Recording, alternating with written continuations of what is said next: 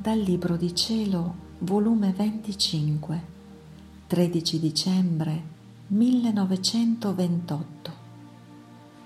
Come tutte le cose create posseggono una dose di felicità, come la privazione di Gesù risorge la vita. Stavo fondendomi nel santo voler divino e accompagnando i suoi atti fatti nella creazione. Il mio dolce Gesù, muovendosi nel mio interno, mi ha detto, Figlia mia, tutte le cose create furono create da noi con una dose di felicità distinta l'una dall'altra, sicché ogni cosa creata porta all'uomo il bacio, l'aria felicitatrice, la vita della nostra felicità. Ma sai tu chi sente scendere nel suo interno tutti gli effetti delle tante nostre felicità sparse nel creato, fino a restarne inzuppato come una spugna? Chi vive nel nostro voler divino. Le nostre felicità non sono a lei estranee, perché avendo il gusto purificato dal nostro fiat e non corrotto dall'umano volere, tiene il suo gusto e tutti i suoi sensi virtù di gustare tutte le felicità che ci sono nelle cose create. E noi proviamo tale felicità e gioia nel vedere chi fa il nostro volere, come sedersi a mensa delle nostre felicità e cibarsi con tanti bocconi distinti, per quante felicità ci sono nelle cose create.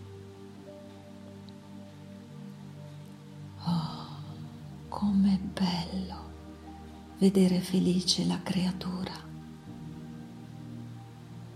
In questo mentre Gesù ha fatto silenzio ed io sentivo il suono dell'armonium che suonava in cappella e Gesù tendeva le orecchie per sentire e poi ha soggiunto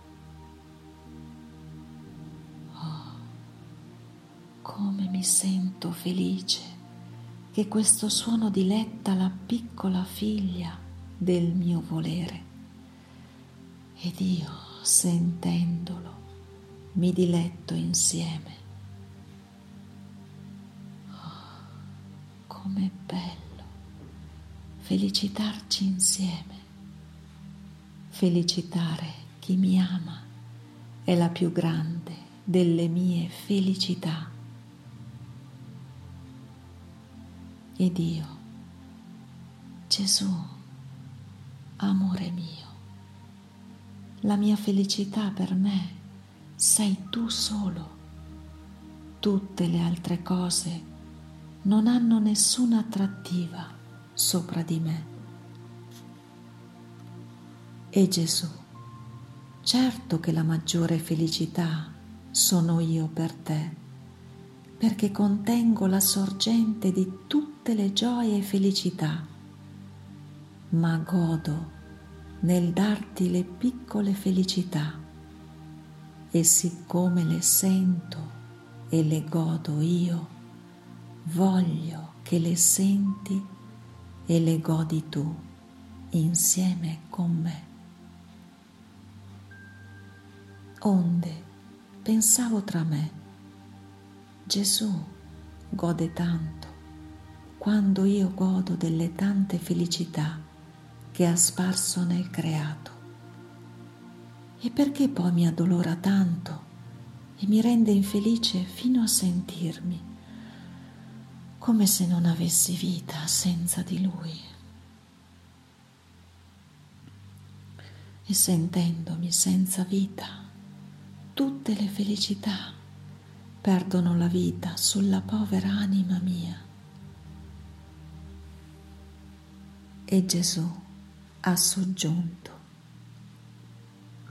Figlia mia, se tu sapessi a che servono le mie privazioni, tu ti senti senza vita, priva di me, ti senti morta Eppure, sopra di quel dolore e di quella morte, viene formata la mia nuova vita.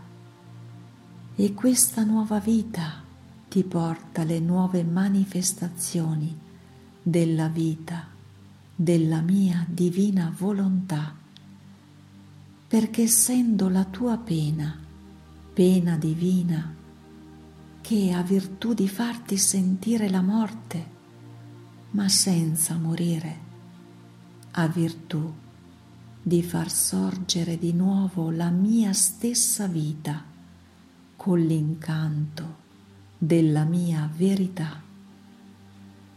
Il dolore della mia privazione prepara il luogo alla mia nuova vita e dispone l'anima tua ad ascoltare e comprendere le importanti verità sul mio fiat divino se io non ti privassi di me spesso, spesso, non avresti avuto le nuove sorprese del tuo Gesù, i tanti suoi insegnamenti. Non l'hai visto tu stessa, che dopo che sei stata priva di me e tu credevi che tutto era finito per te, la mia vita risorgeva di nuovo in te e tutto amore e festoso mi metteva a darti le mie lezioni, sicché quando ti privo di me, io mi sto nascosto in te e mi preparo il lavoro da darti e la mia nuova vita a risorgere. Anch'io soffrì la pena della morte. Per far risorgere nella pena della mia morte tutte le creature. La morte sofferta in ordine divino. E per compiere la divina volontà produce la vita divina per fare che questa vita divina la potessero ricevere tutte le creature e mentre, dopo che io soffersi tante morti, volli morire davvero, quanti beni non produsse la mia resurrezione? Si può dire che con la mia resurrezione risorsero tutti i beni della mia redenzione e con essa risorsero tutti i beni alle creature e la stessa loro vita. Perciò sii attenta e lasciami fare